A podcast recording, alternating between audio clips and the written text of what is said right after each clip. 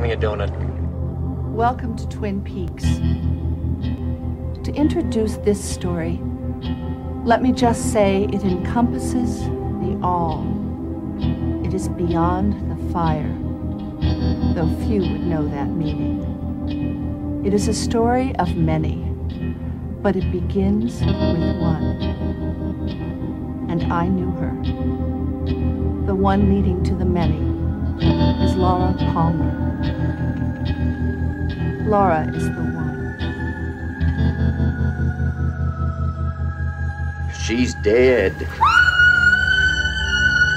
Yes, darling. Are you Laura Palmer? She's filled with secrets. Donna, she was a different person. I'm telling you, there were things she was involved with. Things she let herself get pulled into. You can fucking drive the party starts right now. It was kind of like a nightmare. Oh my god, oh my god.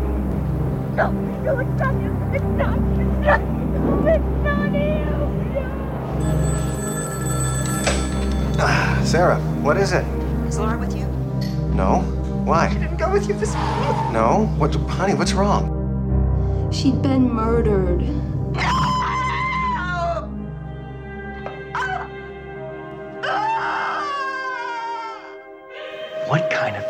Of fantastic trees have you got growing around here? Big, majestic. Douglas firs. Douglas firs. There's over ten thousand dollars here.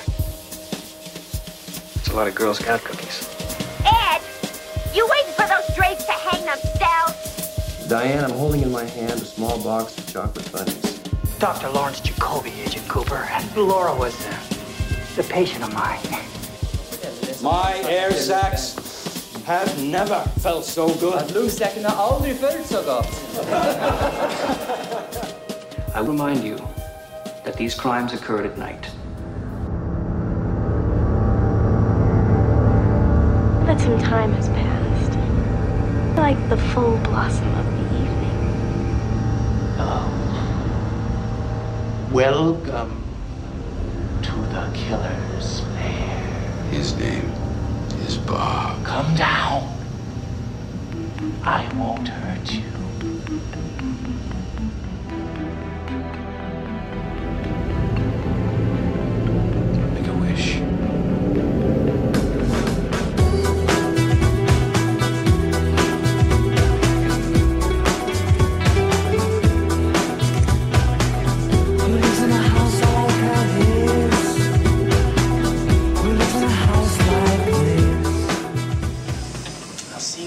Dreams. Not if I see you first.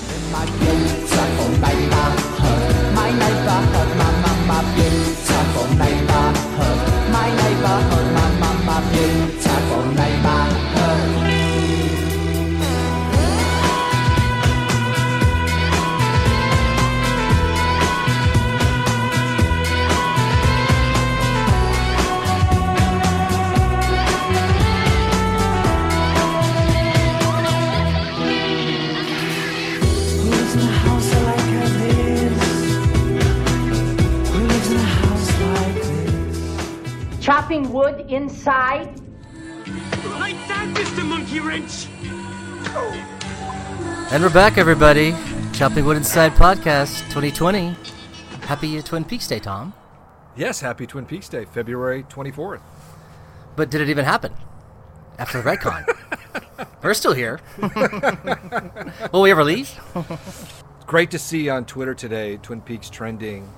Did you happen to see Kyle MacLachlan's tweet? Uh, I s- was working today, so I, but I saw he was on like a Treadmaster or something like Tread. He was talking about, uh, telling me about it.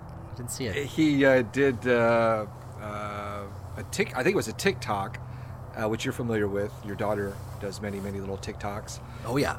And I think he was uh, uh, riding a stationary bike, but he was dressed in the Cooper garb, the suit, and he had in the background just like these painted trees, like he was driving into Twin Peaks, and he had the dictaphone, and he. I wonder if he was wearing any pants underneath that shot. Was he uh, in the full garb? Maybe like 30 years from now, he'll be like on a walker and be repeating it as a- age, age 80, perhaps. Oh, I thought it was very creative, him doing that, um, kind of a lo-fi version, and the fans just gobbled it up. I think it was fantastic, and uh, uh, it's good to see him with the gray hair, a little gray hair, the aged Cooper. Yes. Um, I, I loved it. I thought it was a great uh, uh, tribute to the fans. And then Mark Frost also tweeted, um, "Keep dreaming," whatever that means. Well, yeah, his book is out. Keep dreaming to buy his book, I think, right? Everyone wants clues. Well, season four happened. Did we uh, discern anything from that book?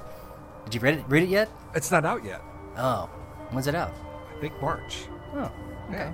We were going to discuss Inland Empire tonight, but I discovered too late that Inland Empire is not streaming anywhere, and neither of us own the DVD, so I would have had to purchase the DVD, and it's a, a movie that I want to watch a couple of times before we discuss it, so we had to come up with something else, and I thought since we did part 17 last time, Series Rewind, with the retcon, the way that uh, particular part ended, what better uh, episode to discuss next than the pilot, which we have never really discussed before. We have never gone into the first two seasons with any depth whatsoever, so we're going to do the pilot tonight.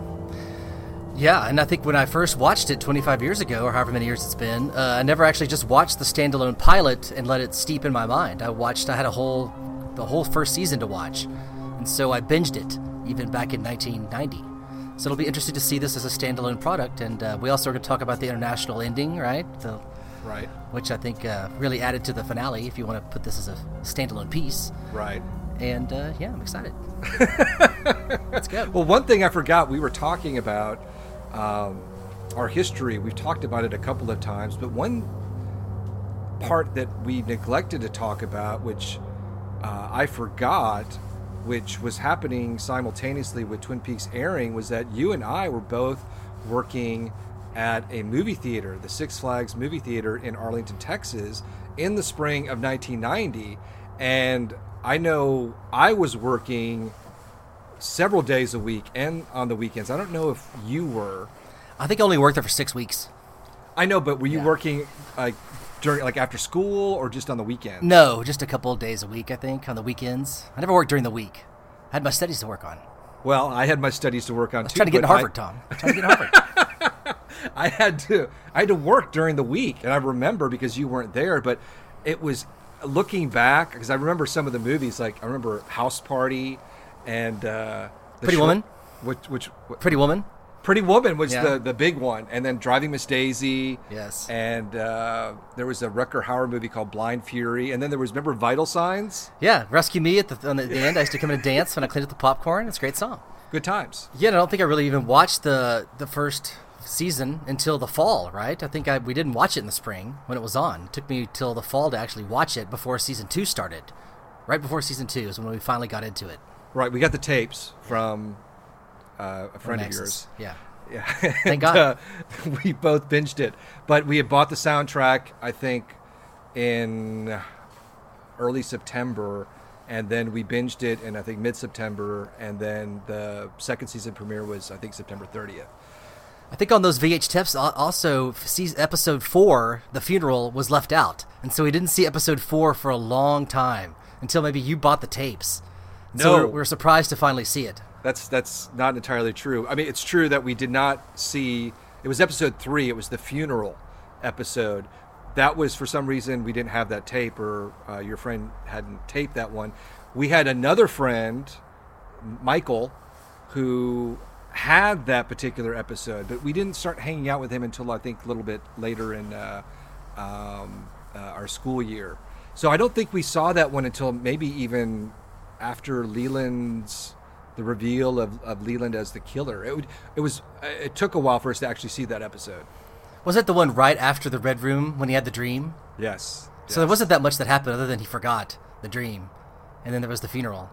Well, there's all kinds of things, but one thing specifically in that particular episode was the introduction of Maddie.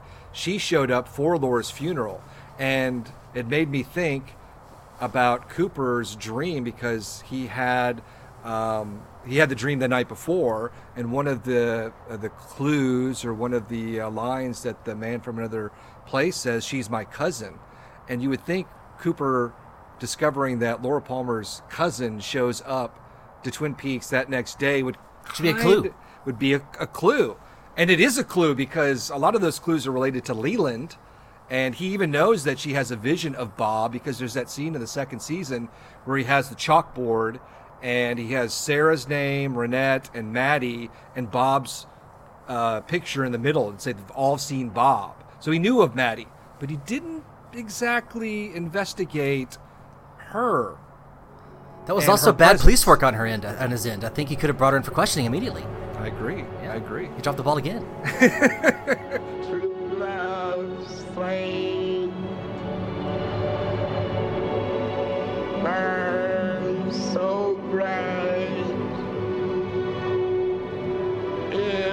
It's love's delight.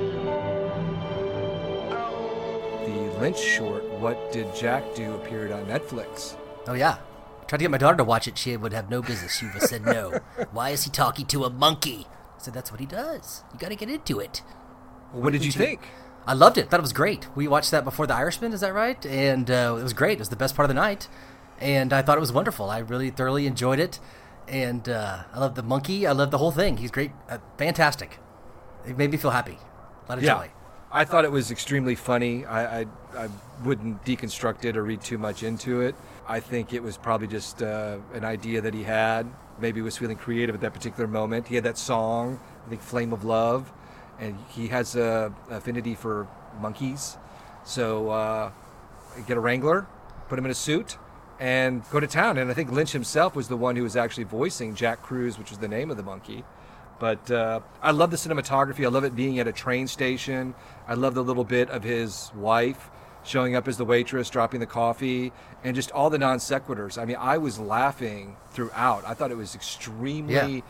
funny, and I love when Lynch does comedy. He's never done a full fledged comedy before. We get moments of comedies in most of his features, uh, but you have to go to some of his shorter films. You know, it would have been funny would have been in the uh, outtakes whenever the monkey started moving, because like I think like him chase that damn that monkey, get him, get wrangle the monkey. That probably happened a lot, right? Or they shot him up for Thorazine, or perhaps, or how did they keep him Oh, calm? I think that would be inhumane. Yeah. Well, how did they do it? The monkey's running around, but He's very trained. old monkey. He's got a probably very old wrangler. I think yeah. it's the same monkey from uh, Friends. They probably just redid the same shots over and over again, right? They probably used like five minutes of the actual monkey and then just kind of moved it around, and so they didn't have to keep him captive and teach him. I want to know: Did he uh, the the new thing that David Lynch is talking about casting is that the monkey feature film? Jack, who did Jack? Uh, Oh, you think that's yeah, the is that it? the- yeah? Because there's all kinds of rumors going around that uh, Lynch is in pre-production. There was some casting notice on uh, some, I think, nude celebrity site that he was looking for a lead who would do tasteful nudity. Um, and uh, there's other rumors that Twin Peaks is uh, percolating, maybe in pre-production, which I think is absurd. I don't think uh, I don't think that's true at all. I, I would hope it would be, but. Uh, um, there's I think something in the air, but my my guess would be that it would be a Lynch uh, project that is independent of Twin Peaks. Well, everyone was very excited about the the rumors at the end of the year that maybe something was happening. You saw Michael Horse doing the shh and all that jazz, Right. And we were talking about our percentage of uh, level of hope. And you thought like at some point, point fifty percent, or maybe even higher than that. Do you think it's back down to like eight percent, or uh, at least in the near future, like before we turn fifty ourselves? I still think Twin Peaks will return at some point. I mean, it could be years and years away, um, but imminently, I think that um, it would be around ten to fifteen percent. In the next five years, And are we going to keep doing this years. podcast until then? No, No, unless we string out the original series for like three years. every episode. Yeah. We could give a shout out to Matthew Lillard. He was talking about how he didn't think that his uh, career was worth uh, remembering online. He had 100,000 people liking him and saying that it was, and I think he uh, had a great from Scream to uh, Shaggy to this to The Return. A fantastic actor. I'd like to give him a shout out. People say I look like him too, so I want to give him another shout out. Very handsome man. Yeah, we were at a Mexican restaurant in L.A. and someone came up to you and I don't know if they asked you for an autograph, but they asked you if you were Matthew Lillard. Yeah, I was in San Francisco a few years ago too, and I was at a bar or a club, and some woman was like, "I just saw a guy just look, just look, just like you on this once uh, new Netflix show or whatever it was," and I wondered what it was. I looked it up; it was him, of course. a little let down. Yeah, Never break. It's just like he'll never break the Shaggy uh, stereotype. I'll never break the Lillard stereotype. Or the Willem Dafoe. I'm actually good. I'm, I'm pleased with Willem now. I think that's good. As I get older, he's a handsome man. We saw Lighthouse recently as oh yeah, well. great. That was also very Lynchian. There was all kinds of Lynchian elements. We love that movie. That was Yes, really good. That was that was one of my favorite. Parasite was still, and I'm glad that won Best Picture. But The Lighthouse is right up there. I thought it was fantastic, and uh, I think Willem is robbed for a nomination. But I'm glad that he's still uh, working and getting these plum roles. He was fantastic. So was Robert Pattinson. I thought they were both great. And the filmmaker, I think his name is Robert Eggers. Um, very talented. Cinematography, the sound design, the performances, the story. Um, highly recommended. Yeah, I think it was great, and maybe uh, I'd love to see Willem Dafoe, Willem Dafoe in season four if, if it ever comes back. That'd be nice. Be great. It? That would be great. Yeah. All right, so you want to start this up? You're gonna, if you want to follow along with us, we're going to play the pilot as we, we talk here and uh, see how it goes. Yeah, but we're not going to do a straight like No. uh, uh, Is it two hours long as well? Are we going to go two hours? 'Cause I don't know. It's uh, 96 minutes, but then if you It's add the outside. international Yeah. pilot, it's another 20 minutes. So it is like two hours. All right, well, we'll see how long I go. It's a little chilly outside, but we can handle it. Yeah, we're still outside. And it's cold. No crickets, and it's a little chilly. And there's a highway that's a couple of miles away, but we're picking up some uh, Yeah, some sounds. So uh, forgive us, but we'll do the best we can. Here we are at the beginning at the uh, the sawmill, and uh, very familiar beginning. It's the credit sequence, and this credit sequence is different than any credit sequence in the series. It's a little, uh, uh, it's longer, more shots, and it evokes the credit sequence of the first part of season three, which was different than any other credit sequence uh, in subsequent parts.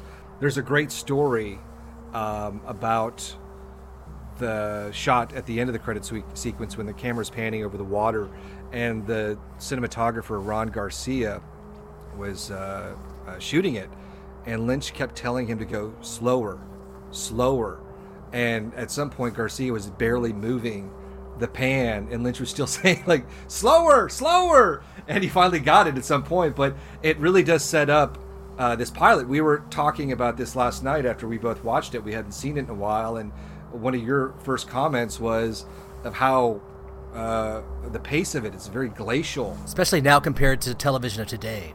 I think it would be, uh, you know, people always talk about you have to watch two or three episodes of a modern show to get into it, and I always suggest shows to you. And I say you got to go three or four episodes. You'll screw that. I gotta, I gotta be hooked on the first episode, and I wonder if uh, younger audiences can get through this pilot because you really got to get to episode three, or the one with the the dancing, the red room, to really, I feel you feel the hook. Yeah, but you felt the hook in 1990 when you saw it. No, because but I had the whole series, so I kept going, and I knew it was good. I had a girlfriend at the time; I had to watch it for her, and uh, I'm not sure the first one, but I was like, "Holy shit!" Like, here we go. I was like, "This is interesting," but uh, yeah, it also it feels like, uh, you know, it's it's it was 30 years. Like it feels it's been 30 years since this.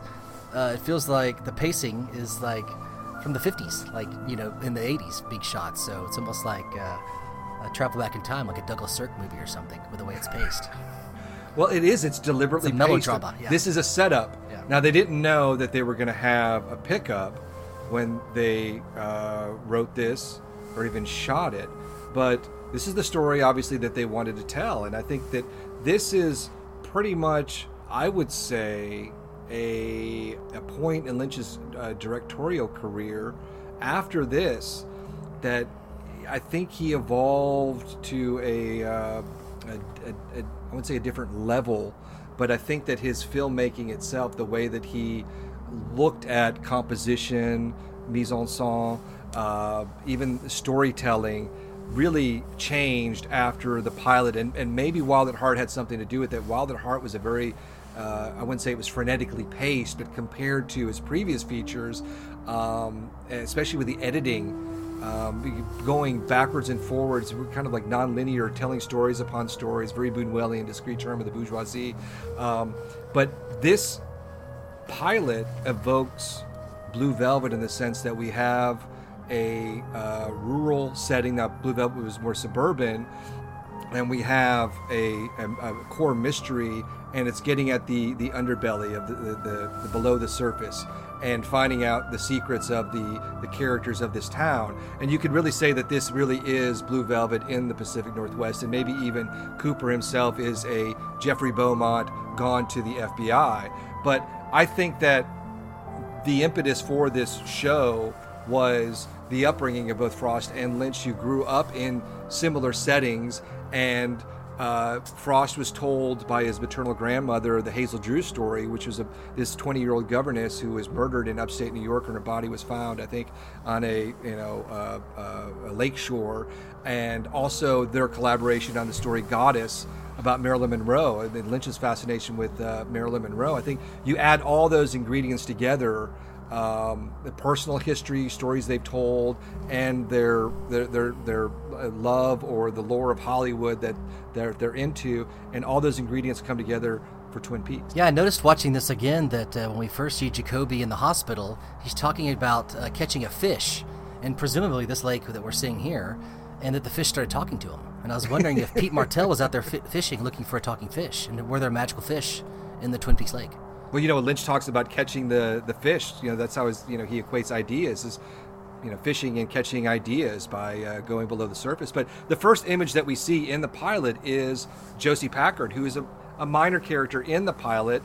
Uh, I wouldn't say a minor character in the series, but um, a very mysterious opening shot, really setting up the duality theme with the mirror and also the theme of uh, dysfunctional relationships with Pete and Catherine. You can pretty much get right off the bat um, that their relationship is a little icy with how he uh, says, Gone fishing, and she doesn't even say anything, and he gives her the old kiss. This whole pilot is setting up the mystery of Laura Palmer, which was going to be in the foreground of the series and eventually recede. I think that was the ultimate plan until you know, uh, forces uh, conspired against them, creative forces uh, at ABC, to solve the murder. So when you're saying that this is a, a glacially paced, you're saying that this is glacially paced, I think it's intentional. I think it, it's something about Lynch when he goes slow that it's not boring, in my opinion. It's like he finds little individual moments that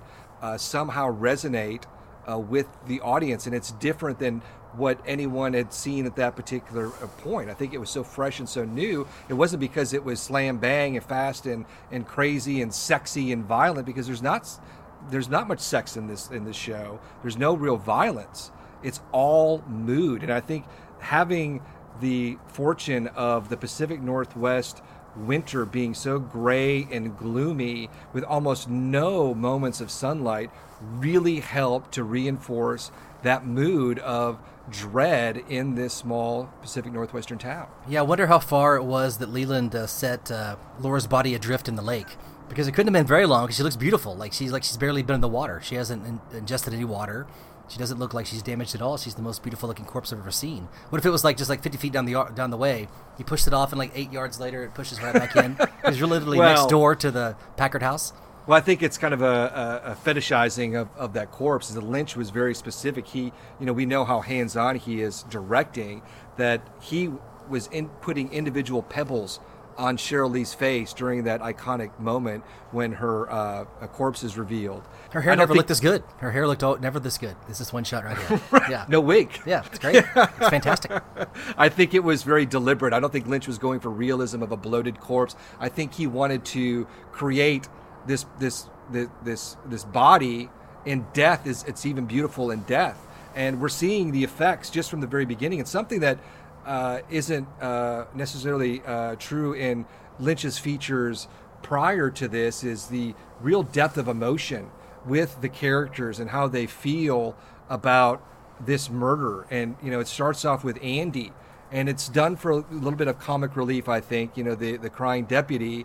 But people feel it throughout this the, the, this, this these two hours the impact of Laura Palmer's death and it, it almost I think uh, resonates with each individual and it makes them reflect on their own relationships. The one exception I think is Bobby. Bobby is one of the only characters in this pilot who isn't really truly affected by Laura's murder. It's more selfish. He's more intent on going after James and finding James. Like, uh, how dare Laura, you know, cheat on him and go with James? He's gonna, you know, he's gonna smash James's head. When the irony is, is that he was having an affair with Shelley Johnson. Yeah, and here we are. Uh, they're calling the Briggs household, and uh, Judy Briggs is picking up the phone. And if anyone eagle-eyed looks to the left, it looks like there's a uh, a woodsman Jesus, little baby Jesus, right there. If you look right there, Tom, see that? Oh what's yeah, what's going on there? that. It's a little woodsman Jesus. Got a little hat on. I was wondering what the hell's going on there. What's Oh, that all interesting. about? You know who did the? Well, I don't know if he did the props, but the set dec- uh, decorator was Frank Silva. No wonder. Okay, so I'm saying did a great job. I was noticing all kinds of little tidbits here that tie in, and also it, was a very interesting uh, look on uh, Major Briggs's face. He looked very concerned. He was kind of like when the phone rang, he already knew something was happening. Well, that's He ironic. felt something, yeah. Because I wanted to mention later on when they pick up Bobby after he's interrogated by Cooper. Hey, Sonny, an idiot. He, like, "What's he- happening? I don't you know he what the says, hell's-" I have no idea what's going on here, and I, I, I laughed out loud when I watched that. I, I remembered it, but watching it again, Major Briggs, as we know from subsequent seasons, is omniscient. He knows everything. Yeah. he's been you know time traveling and planting clues, and he's uh, in uh, Confederacy with the fireman slash giant. So that line was you know. Of course, Lynch and Frost do not know where this story is going to go when when they. Uh, I mean, they had some ideas obviously, but they could never foresee where it would go. But I found that very curious. Also, did you say Judy Briggs? Uh, what's her name? Yeah, Betty, Betty. Briggs. Yeah, Yeah, sorry. Betty- also, I wanted, to, I wanted to make one note. Then also, when Snake, they call the, the the coach, and you see Snake in the background. He's getting taking off his uniform, but he puts his letter jacket on before he takes off his football pants. I was wondering, was it chilly inside the locker room? Who does that? Well, what are they little doing having football practice in February? Yeah, what's going on here? And why was the fan on inside the Sarah Palmer household if it's winter? what the hell's going on here? Well, okay, so I want to talk about the Sarah Palmer scene because we have three iconic moments. I mean, this pilot has numerous iconic moments. The iconography in in this 96 minutes is just like off the charts. I mean, we start off with Laura's image first and foremost, but even in the Sarah Palmer scene, we have um, the classic shot of the stairway, the staircase, which is used repeatedly by Lynch to create this ominous uh, feeling. And oh, of course, we also have her saying Laura. Now, that's just normal. She's you know calling out to Laura, but that is the line that Lynch uses repeatedly with the slowed down, warble Laura that he uses. The last line in season three. And we also have the shot which you mentioned of the ceiling fan. So you have the electricity, you have the Laura, you have the stairwell. Now, all in the scene of the mother uh, concerned about her daughter, but it's setting up this mood. We already know that she's dead as an audience, but Sarah almost instinctively, I think, knows that something is wrong, and I think it's because of what's been going on in the house. And I Yes. think that you know she she is known through the events of the series in Fire Walk with Me and season three of what had been happening. So it didn't take her too long to set her off to think that something bad might might have happened to Laura. Yeah, they're talking about the Norwegians here. Uh, and I wonder, in the retcon, did the Norwegian sign? I, I hope not because I would love I love the Icelanders and I love the line Hepa Hepa. Jerry being in love with the uh, uh, the uh, the blonde ice uh, Icelandic woman. Well, they were talking about also like that they were worried about the air. Like and they said, their air sacs are very strong here, but oh, the Icelandic ones are the ones that are above the tree line. I was Yes. wondering, but if they're above the tree line, they would be in a higher altitude, Right. And so they'd have a better breathing. Yeah, so that makes Now, do you think when Lynch and Frost were uh, writing the the uh, the pilot and then even shooting it? Now, of course, they had to discuss. You would think subsequent maybe episodes or ideas of where the story would, would lead if they did get picked up. Just like if you know with season three, you would think that they may have discussed future storylines. But do you think that they knew right off the bat that Leland was the killer? That they knew they pinned the killer immediately on Leland? No, I don't think so. I don't think that they knew because looking at Ray Wise's performance. He looks like he's absolutely gobsmacked and just uh, like he's just a regular guy. I don't think he had any clue. Even as an actor, you would think he would be doing something to show that he had just murdered his daughter. Little tweaks in his eye, like he does some good eye twitches going on in season two, and there was nothing here. Like I saw nothing on his face. Total poker face. Well, I don't think that they would have communicated to Ray Wise for his performance that okay, you are the killer because we know that's not true. He didn't know until right before he was going to shoot the the episode of in season 2. But I'm asking, do you think Lynch and Frost knew that they wanted to pin the murder on Laura's fa- father and that somehow I would say subconsciously, but subliminally, there are some shots in here where you can maybe infer that that might be the trace. Uh, that might be the case. I'm thinking specifically about when Hawk is in Laura's room and he picks up her diary. Leland's like, "Do you do you have, Do to, you have take to take that? Yeah, yeah, I like that line. Uh, yeah, well, I remember my mom, God rest her soul. She the, when she watched this, she was like, I knew it was her daddy. It was all, it's always her daddy. Really? Yeah, she's like, I knew it was gonna be her daddy. Wow. It's either Bobby or her daddy. Like usually it's one of those two, right? Occam's razor. Yeah. But this scene of uh, at the Great Northern with the uh, Norwegians and Ben Horne, I loved how he, he spit into the fire. Um, just to, I don't know if that was ad libbed or not, but uh, just little touches that add to the character. Um, but still so powerful when Leland gets summoned to take the phone call from Sarah and Sheriff Truman shows up. You hear the car in the back, or you see the car in the background, and then he goes up to the concierge. Watching it again, still so extremely powerful. And I know I've read uh, uh, some reviews from uh, people who are relatively new to the world are watching Twin Peaks for the first time. I think they find Sarah's characterization, her grief, um, I think they find that a little off. I think maybe they find it a little too over the top.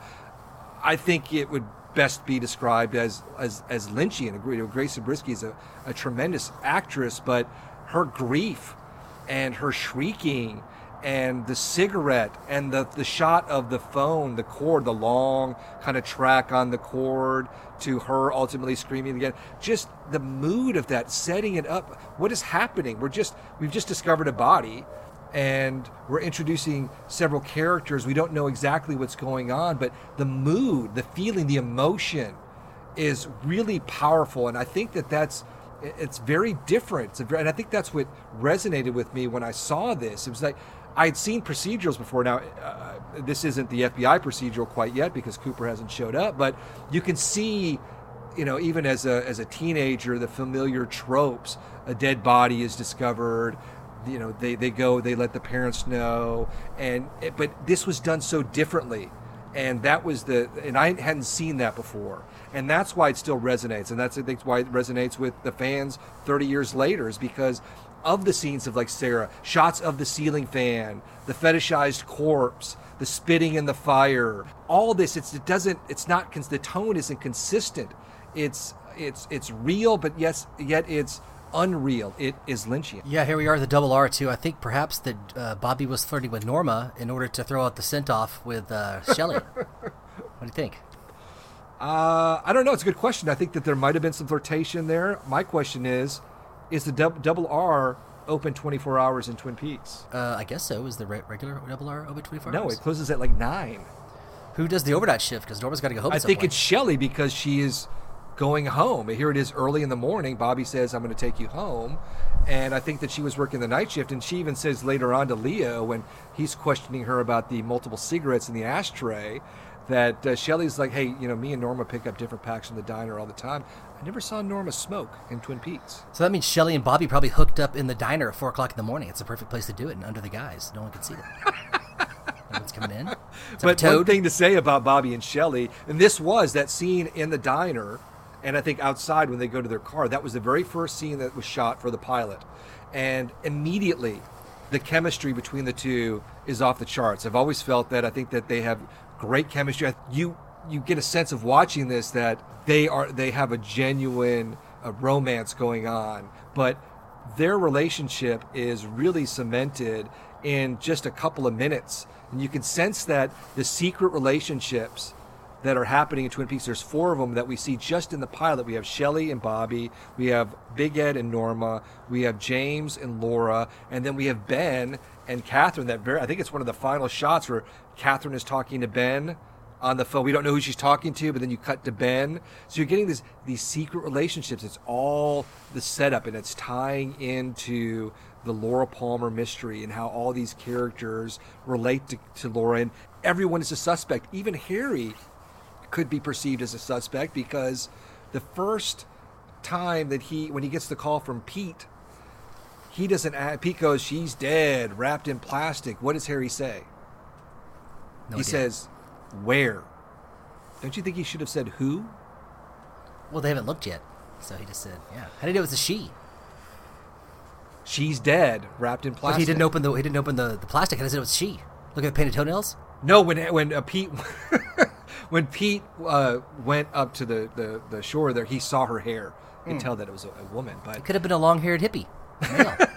you mean Rusty from Yeah, uh, it could have season been two? Rusty. Yeah, could have been Rusty. You promised me beer, man. Yeah. I think he could have been, especially with all of his drinking. Rusty could have been the one. Well, that was another thing I wanted to mention was the line that she's dead wrapped in plastic. I think having Jack Nance, the old Lynch stalwart, play that role, Pete Martell, say that line in that way is, I mean, it's iconic. I think in, in itself, that line itself is iconic, but the line reading, it's it's different. It's just the way, like, those words, she's dead, wrapped in plastic. We have a corpse, we have a potential murder.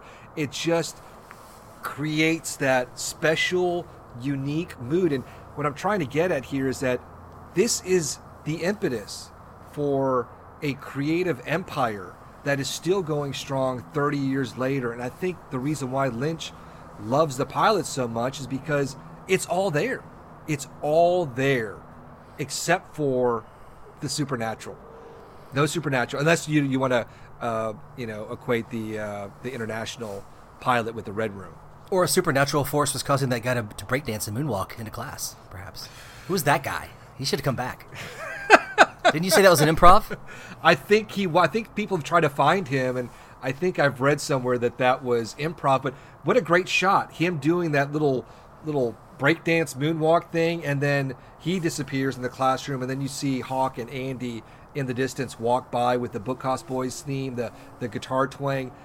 Uh, just brilliant. There's so many iconic moments in these uh, 96 minutes here. Uh, the false bravado of Bobby when he walks in, like he's like, "What? Me worry? I would have been really worried. He murdered a guy already. He just had the whole uh, final last night with Laura. I'd have been tripped out. I wouldn't Well, be he so doesn't know yet. I know, but still, Right. I'd be worried. He Don't just killed a guy. He don't killed you a man. The cops are there. He just killed a man. He wasn't worried. I'd be worried. Don't you think that Mike Snake is more menacing than Bobby in the pilot? Yeah, Bobby's performance is a little bit uh, over the top and on the nose, a little bit superficial. But there's something see something below Snake's eyes where he looked like the real bad guy. He looked like that had been the leader. Perhaps, yeah. And I, I liked, you know, his moment with Ed later on, where he's like, "Oh, Ed, I'm not your friend." Yeah, that's great.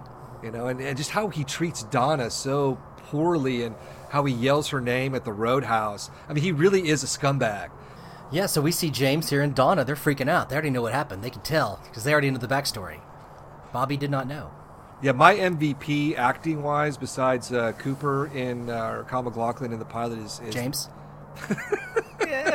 is Laura Flynn Boyle. I also liked how she, uh, Audrey kind of looked happy. Like she kind of looked like uh, I think later on when they showed that she's dead, like she doesn't look like she's sad at all about hearing about Laura Palmer's death. No, aren't they No. setting Audrey up to Yeah. be the bad girl? Yeah. I mean, with the saddle shoes and then changing to the, the red heels, smoking the cigarette, causing the Norwegian deal to fall apart, uh, the coffee cup.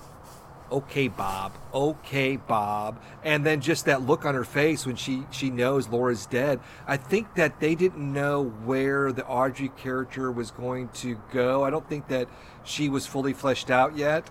And uh, she's in, uh, obviously, a few of these scenes, but I think they're setting her up to be the bad girl because there isn't a bad girl. I mean, Donna is the classical good girl. Laura Flynn Boyle, I think, knocks it out of the park. I think she was fantastic. I don't think she was ever better in Tw- Twin Peaks than she was in the pilot. But you've got the bad boy in Bobby Briggs. You've got the sensitive poet, motorcycle James Hurley boy.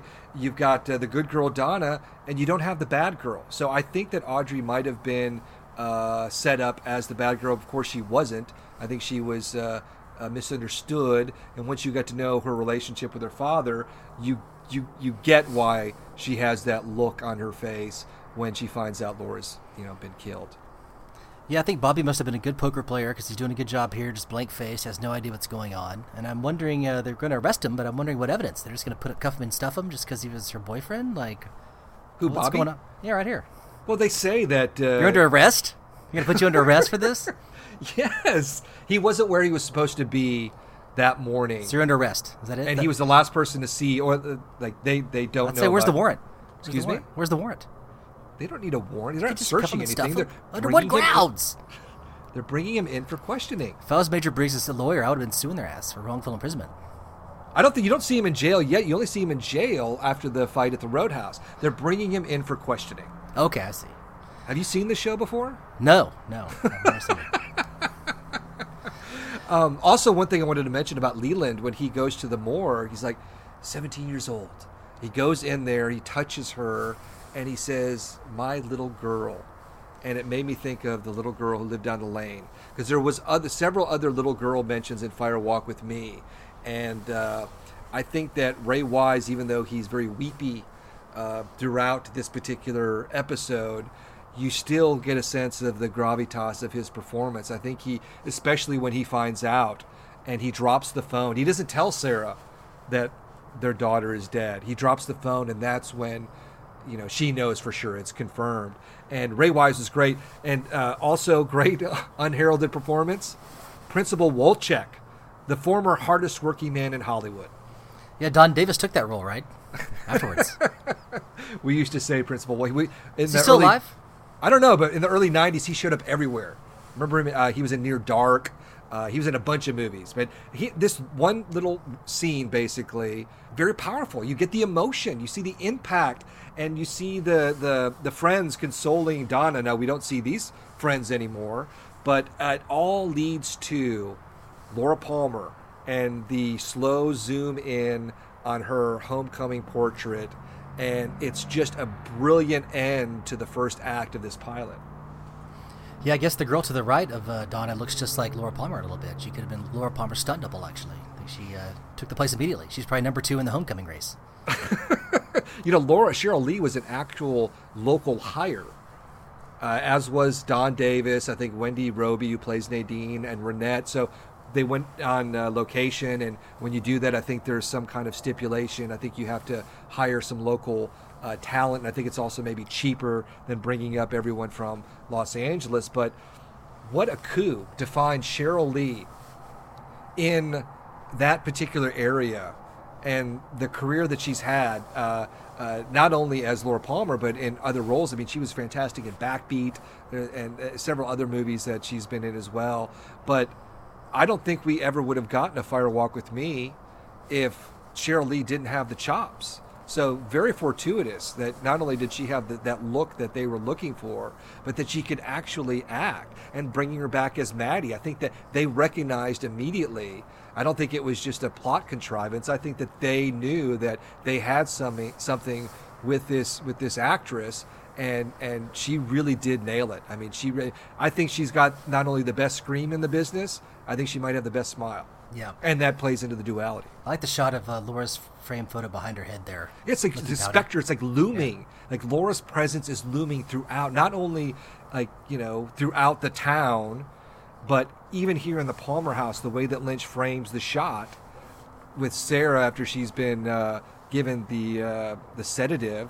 There's that that great picture of Laura just looming. Just these little subtleties. I want to mention also when Bobby was being. Uh, uh, uh, interrogated by Harry and Andy and Hawk that Hawk has like a line like you know uh, do you want to tell us something Bobby and then Andy goes yeah something troubling you Bobby like he actually has some like gravitas Andy as as uh, an investigator there it's like they're still finding the characterizations I think I know Andy's very weepy um, in this particular episode, but I don't think that, that he's been made out to be the buffoon. Yeah, when uh, Sarah's freaking out uh, here, she looks up at the the ceiling fan when she's worried. She she looks at the ceiling fan. Do we have the shot of the ceiling fan yeah, here? she, the first thing she did was. Isn't that great? fan. Also, the mirrors. You know, the three mirrors that are behind the couch. That the same placement even in season three, and it's the mirror where I believe that you know the the iconic moment where Frank Silva was captured in the mirror off camera, which really cemented in Lynch's mind that he that he Frank Silva as Bob had a place in the series. But uh, uh, this, of course, is not shot in the actual Palmer house from Fire Walk with Me, the Mary Reber house. Uh, this was a house, I believe, that they shot in on location. She never used the her home video camera in Fire Walk with Me. She had it right there. She could have done a, a That's video, true. A video That's blog. true. Yeah. Well, I think the picnic scene was several days before the beginning of Fire Walk with Me. I think it was February 12th, and Fire Walk with Me began in, on February 16th. Don't you think she would have other tapes that they'd want to check out? Not just that one. She'd probably have a bunch of videos to look at. That's true. Throw it away. true. They just didn't bother. Erased. Maybe Bob got to the tapes in addition to the secret diary. Yeah, Laura should have done a secret uh, video diary and snuck that in there, and perhaps that L- Leland would not have noticed. You know, it's also interesting that Lynch did not direct any other high school scenes in the first two seasons. Now, they returned to high school many times throughout the first two seasons, but Lynch directed episodes didn't. He did in Fire Walk with Me, and I think that at some point uh, I read if they were going to do a season three originally after uh, season two in 1991, that they were going to cut away to like 10 years later. It was going to go into the future. And I think one of the reasons why is I think they wanted to get out of the high school aspect of it. I don't think Lynch was into the high school uh, milieu uh, of Twin Peaks. I think it was necessary, obviously, because Laura was a high school student, Donna, James. Uh, but also, don't you think Audrey would probably have been going to a private school? There probably was not a private school there. She could have been homeschooled, though. Like their job. Yeah, maybe. Yeah, homeschool. Yeah. Well, here we are at the uh, Packard Sawmill. Two by fours, four by eights. it was also interesting in the high school uh, uh, scene, the classroom. There was a photo of Lincoln. You know, Lynch has a uh, affinity for Abraham Lincoln, going back to Blue Velvet, Frank Booth, John Wilkes Booth, who shot Lincoln. Uh, going down by Lincoln. We have that penny in season three. I think there's many other moments of Lincoln iconography uh, in uh, in the uh, Lynch world, um, but uh, just little subtle touches there right, throughout. And then American flags. Lynch loves his American flags. It's very patriotic. Yeah, Piper Laurie here is refusing to shut down the sawmill. Um, that kind of goes with her character. Has she ever been in a character where she wasn't a shrew or wasn't a negative character? Uh, the Hustler. Okay, so if memory serves, I could be wrong. It's been a long time since I've read The Secret Diary of Laura Palmer, but I recall reading that Laura tutored Josie in English and also seduced her. Am I making that up? Beats me. You don't remember that? No, no. I okay. I don't. I don't know why I would have made that up, but uh, you should have re- reread the diary before we did the show. yeah, I probably should Still have have it. I should have, but because I'm thinking about the scene of Josie shutting down the mill. Now, uh, Ronette's father, I believe, works at the uh, the Packard sawmill, and that was one of the reasons why she decided to close down for that particular day. But she had a relationship with Laura. I mean, I know. I think in the next episode, when when uh, Truman and Cooper go to see her, uh, she tells him, I believe, that Laura was tutoring her in English, but her relationship to Laura Palmer might have a uh, effect on Josie as to why she is doing this. I don't think it's despite Catherine. Is it really just because one of their employees' daughter wasn't murdered? I mean, her daughter was Ronette was found, but uh, they never uh, they never explored that particular uh, uh, plot point. Maybe they could have bonded because they both were call girls. Josie in Hong Kong. Oh, that's right. Laura, One Eye Jacks. That's right. Oh, here we go. Another iconic moment. Ronette on the bridge. Now, this is one of only two scenes, I believe, where we get a brief glimpse of sunlight, and it's the long shot of Ronette walking on the bridge, and then they cut to a more uh, clo- uh, medium shot, and uh, you see that she has been bound. And that she has obviously been Just a cigarette hell. burns on her neck, on her, ch- her chest. See, cigarette burns. Oh, that's right. Was that Leland or Jacques and Leo? That beats me. Probably Jacques or Leo, because Leo Yeah. doesn't smoke. Yeah, unless he was in the middle of murdering and he had a smoke. Do you think James, his only character work on uh, finding this character, James Marshall, was just watching James Dean movies? Was that it? I don't know, but isn't Big Ed one of the? He's like an immediately calming influence, I think, in the town. Like he's one of the few people that don't think that you're going to suspect has anything to do with Laura's murder. Like even Nadine, like there's this ominous like Norma, nothing to do with it. Well, that's true. But Andy, nothing to do with it. Michael Horse, nothing to do with it. Diane, 11:30 a.m., February 24th. Entering the town of Twin Peaks. This is really where I would start the show for my daughter. If she's going to watch it, let's start it here. immediately just sets the character up brilliantly because not only he's talking about business with the procedural, but he's also talking about stopping at the Lamplighter Inn, what he had, uh, talking about the weatherman. I mean, here in this like 90 second monologue, it sets up his character perfectly. But at the same time, it's not the Dale Cooper that we all fell in love with in subsequent episodes because I think he's a little colder in a lot the colder. He's a lot colder. Well, Do you think- comparatively. do you think Diane got sick of all the minutia on his stupid tapes? Like, please just cut to the chase. I don't need to hear all this. no, I think it's part of his charm. And here it is right here the long shot of meeting Harry. You think maybe there's going to be um, some resistance. He even says right off the bat, hey, look, you know, when the Bureau gets called in, the Bureau's in charge. And here they do, they're coming closer, but it's almost like they're coming closer to the camera and talking business. And then Cooper just stops almost mid sentence goes, wait a second here, you've got to tell me what kind of wonderful trees do you got growing around here? And I think it just lets Harry know that this isn't going to be some like you know FBI uh, pencil pusher here who's going to like kind of like uh, take over my territory without involving me at all. It's like this guy has a personality and he seems genuinely affected by what Harry I think knows is a very special place of Twin Peaks. Do you think Harry would have uh, liked to have known about the whole Teresa Palmer connection? Teresa Palmer or, Or Teresa Banks? Teresa Banks. Yeah. Yeah, I think what he tells Harry after finding the uh, R under her fingernail that we've got a lot to talk about. But my question to you is, how did Cooper show up in Twin Peaks so quickly after Ronette uh, came down off the mountain and crossed the straight state line? Good question. Time portal? Like, was he already in? Was he already uh, investigating Teresa pa- Banks on the banks of the river in Fire Walk with Me? Okay, so that was a year before. Oh yeah. What was he doing? What was he doing there? It's a good question. Up to no good, probably, Tom. In retrospect. Well, I mean, now that we know about Blue Roses and all this, you know, the what the FBI is up to, Maybe he was meeting with Major Briggs. Perhaps. I Project have no idea what's going on here. I want to know how he's. Uh, well, he's really into the Lamplighter Inn's cherry pie, right? And so, does that discount the his fascination with with uh, Norma's pie because he just loves pie? No, because when he has Norma's pie, he immediately asks for two more slices. Yeah, I wonder if he has two more slices of the Lamplighter pie in the back seat. He just got a whole. No, because he told. Diane what the bill was. Oh, that's right. Only you're had one yeah, cherry one. pie. and he ate uh, the tuna sandwich just like Lynch. It's his favorite favorite favorite meal. So you don't want to go into any more about why Cooper showed up.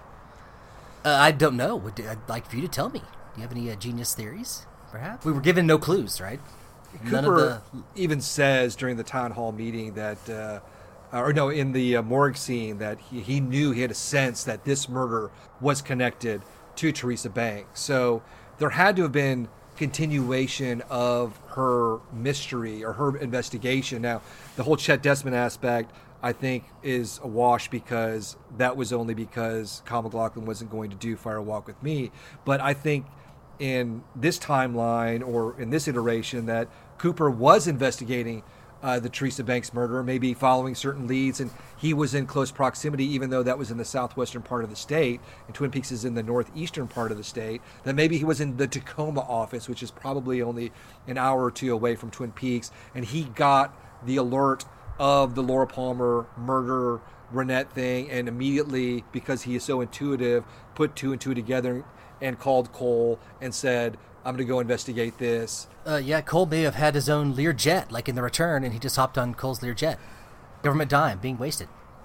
Any hunch? The Jacoby scene, which is which is great because he just really has the one scene, but it's important because we find out that uh, he was uh, uh, seeing Laura Palmer, and uh, but also before that, when they're going down the elevator, the one shot of the one armed man in the elevator with the international pilot, it all ties in together because Bob works at the hospital, and that's where they meet, and that's where Mike ultimately, the one armed man, shoots and kills Bob. It's very fascinating. That pilot ending, the international pilot, even though it makes doesn't make a, a, a lot of sense, Al Strobel as the one armed man, his monologue is utterly captivating and fascinating, and he really hits it out of the park. This is the great scene. This is the one that really hooked me, I think, when I was young. When they found the fingernail, the letter under the nail. That was the big hook. I was like, okay.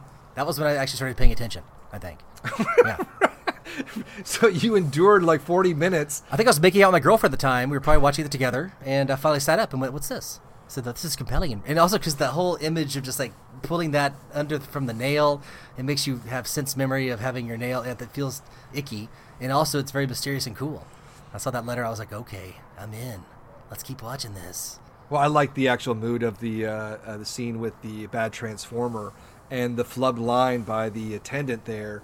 Uh, says his real name when Cooper asks him a question or tells him to leave. It was a flub, and Lynch decided to keep it. But what we know about electricity with Lynch and in subsequent uh, episodes and seasons of Twin Peaks, that not only does it set the mood, but it's it's interesting that we have this bad transformer, electricity going haywire, while he is removing the letter.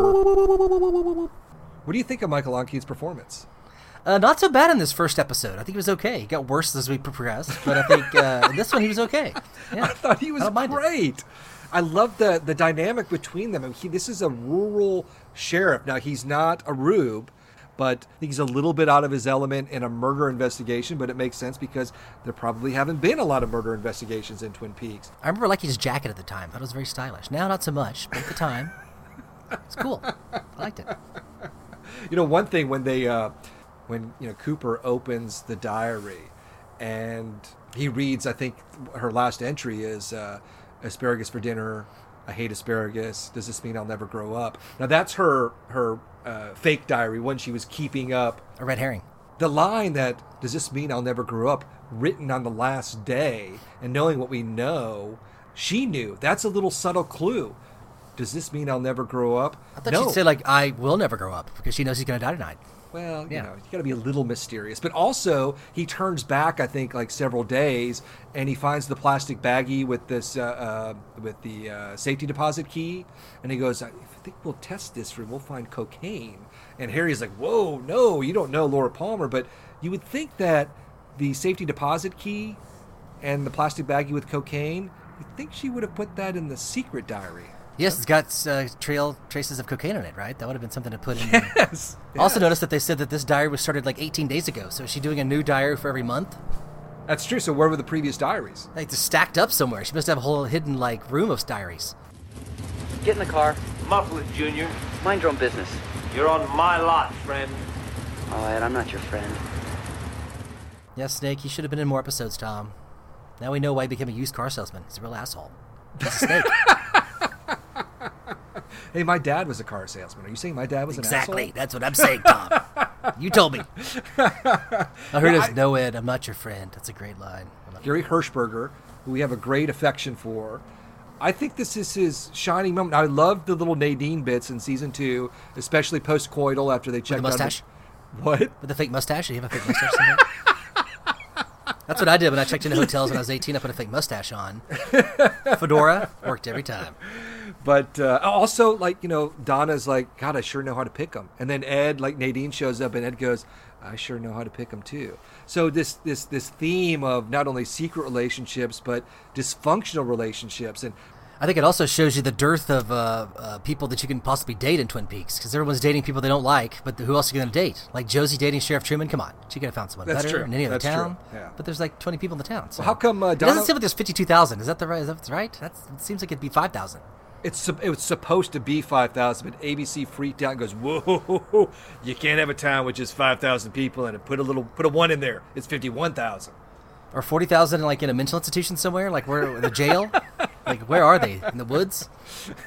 40,000 employees of the Packard sawmill cutting down trees?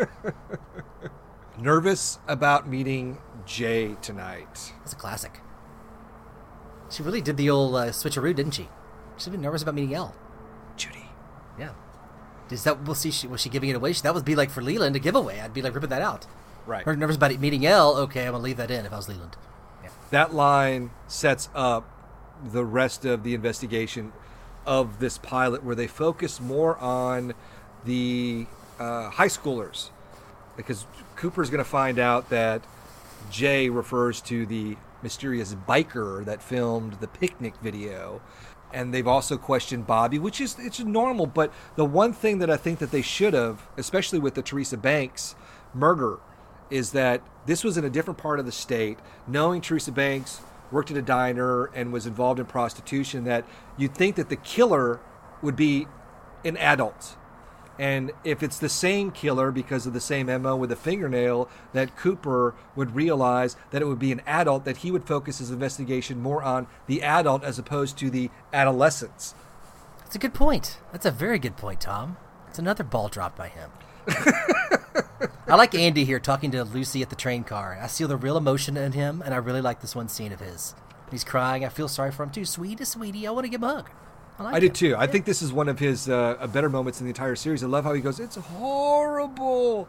The idea that there's murder in a town that he probably grew up, and the fact that it was ritualistic and gruesome is really affecting him in an extreme manner. But his representation of grief in the show, I think, is palpable. I think it's real, and I think it sets his character up perfectly. I think that I think we all laugh with that. But in season three, I'm glad that Andy was the one who visited the firemen, and maybe like the reason why he had a Rolex Rolex in season three is because the town maybe pulled in some or pitched in some money and gave him the Rolex as a gift because of what he means to the community. He's a pure soul. Did we figure out in the return if that Rolex actually kept good time? Was it like off a little bit? Do you know what the time was on the Rolex? 430? Yes, Yeah. 430. Yeah. I also want to know: Did Bobby was he able to see the reflection of James's hog in the eye of Laura? Because he knew immediately it was a biker. Because there had to be more than one Jay that Laura was probably messing around with in town. So he was that good of an eye. He saw Yeah, that too. I think he saw the the bike. I think because he looks very closely. I think he knew that it was a bike. I think that he knew it was obviously a biker. And how many Jays are there? There's Joey Paulson and James Hurley probably. So he probably knew it was one of the two. I would like to see more of the Bookhouse Boys. Actually, they have a good role in this. I like the I Bookhouse agree. Boys. Yeah, I agree. And it's kind of evocative when the Bookhouse Boys gets Donna, the guy with the ponytail. It's almost evocative of James and Laura in Fire Walk with Me, and then also in The Return.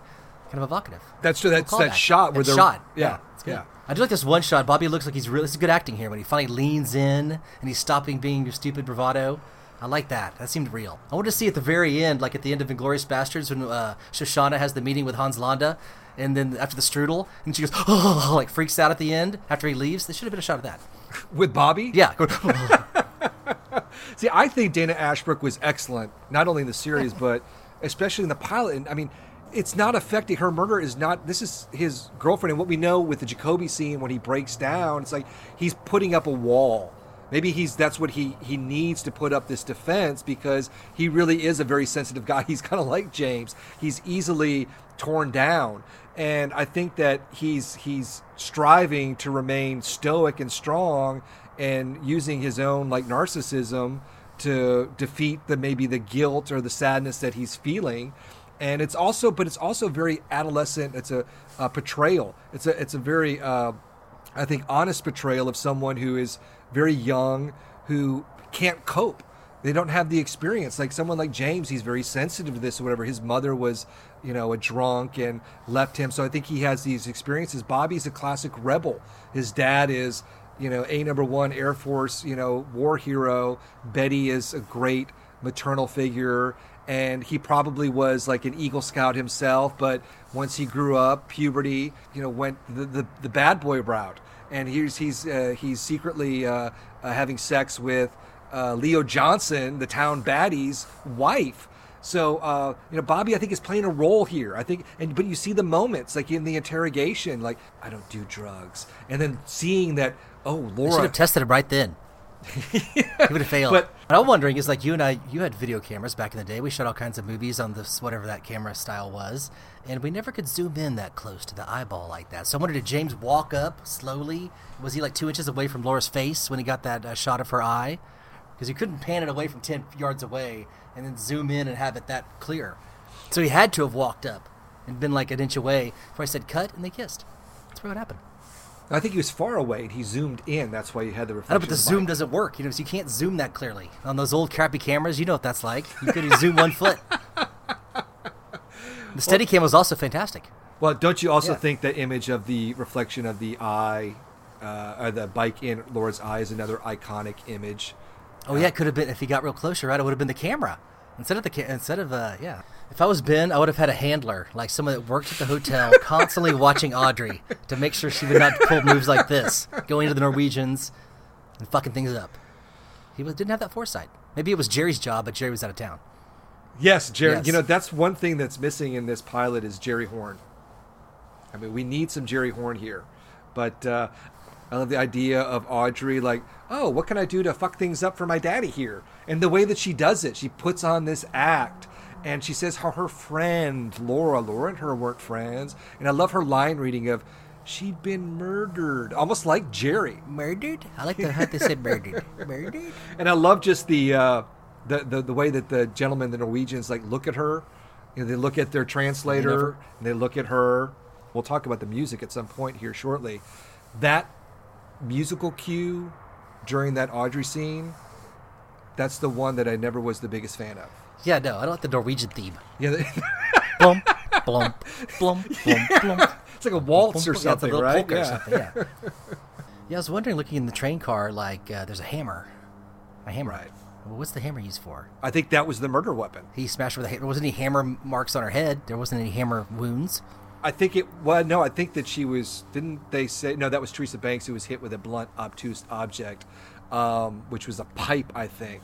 But I think it was just the hammer head. I think that's what Leland used, uh, not the claw, the the head that he pounded her skull or fractured her skull. They should have had some fake hammer indents on the body then. I don't think Like he used burns. that on her body. I think he just hit her in the head a couple times. Well, they should have showed that. I want to see what happened. It's not very CSI. Like the whole DNA factor would have ended this pro- this uh, investigation very quickly, and they don't really do a lot of CSI like on this. Well, this is Kinda- really it's all more like cusp yeah, of- It's like Columbo style. But it's kind of the cusp of the DNA CSI thing. So it's like you'd think that uh, this murder would be solved very quickly in today's era. Who was the forensics? Who's doing the forensics here? Andy? Is that You the problem? in Twin Peaks? In yeah, in the train car. Who did the forensics? Who said, "Okay, we're clearing the scene. we're gonna do the forensics here." Nobody. Who's taking the blood? I saw none of that. I think uh, it wasn't Andy the sketch artist. Yeah, but I so- think Hawk is the sketch artist in the pilot, uh, the international ending. So maybe Andy was the forensic. Uh... That's the problem, Tom. That's why this thing lasted two and a half seasons. Well, this scene, or, or the scene with Donna, I mean, just how she's covering up. She knows it was James, obviously, and she's lying, and Cooper knows that she's lying. He's he's very sympathetic to her there because I think he recognizes, as opposed to Bobby, who isn't feeling or doesn't uh, doesn't uh, warrant any sympathy from Cooper because he's not showing any emotion to his girlfriend dying. But Donna, very differently, you could tell that this is her best friend and she's extremely hurt and she's covering up for for James. And he, I think, almost gets a sense that I know that she's going to go and try to you know uh, play Nancy Drew here, and that's another reason why I need to go ahead and follow her. Donna should have just like uh, just fessed up because she knows James didn't kill her. She just said it was James, and we were out there having a picnic. And Well, James you watch this, uh, and even though he's got the- the other half of the heart, and you know the, the the the other half is in the train car, there's no suspicion on James whatsoever. He just does not. Um, he does not evoke a, uh, uh, a menacing presence of someone who is uh, uh, would be a suspect in the killing. Oh, the Norwegians are leaving. Classic Lynch moment here, banging the bell incessantly and just saying the Norwegians are leaving over and over again, while Audrey is just giddy in the corner watching, and Ben is trying to save face here, and uh, to no avail. Jerry could have got him back if Jerry was there. He would have brought him back. You know, Ben would have said, "Jer, Jer, Jerry, go, take care of Jer, this. go." Yeah, yeah. take him out. but the, the shots of the, the fog over the the misty trees and you've got the hound dogs and this posse here while Cooper and Truman go into the train car. I wonder who found the train car. Yeah, who found the train car? I don't know. Yeah. It's never said. Maybe like the, the trail of the hound, the, the the bloodhounds found the blood. Was But that we- shot in L- L.A.? Was the, tra- the train car Was it like in Twin Peaks? Was it like did they go? When, where was that created? Because we did we go vi- we didn't go visit there. I mean, there was no train car. No, I think the train car should have memorialized that. Yeah, no, but this is all shot on location in that area, so there were no none of this was shot in L.A. Well, I think the red room scene was shot in L.A., but that was after the fact. But this was all shot on location. I don't think the train car exists anymore, but this is a great moment because a it's the murder scene, but we also have not only the half heart, but it's on a mound of dirt, and we have the uh, piece of paper written in blood of Fire Walk with Me.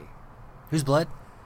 What's Leland's blood? Didn't just, that was the big blood? flaw. They should have just tested the whole townsfolk's blood. Was it typo negative or something like that? A very rare blood type. It is. They never bothered to bring all the suspects in and test their blood.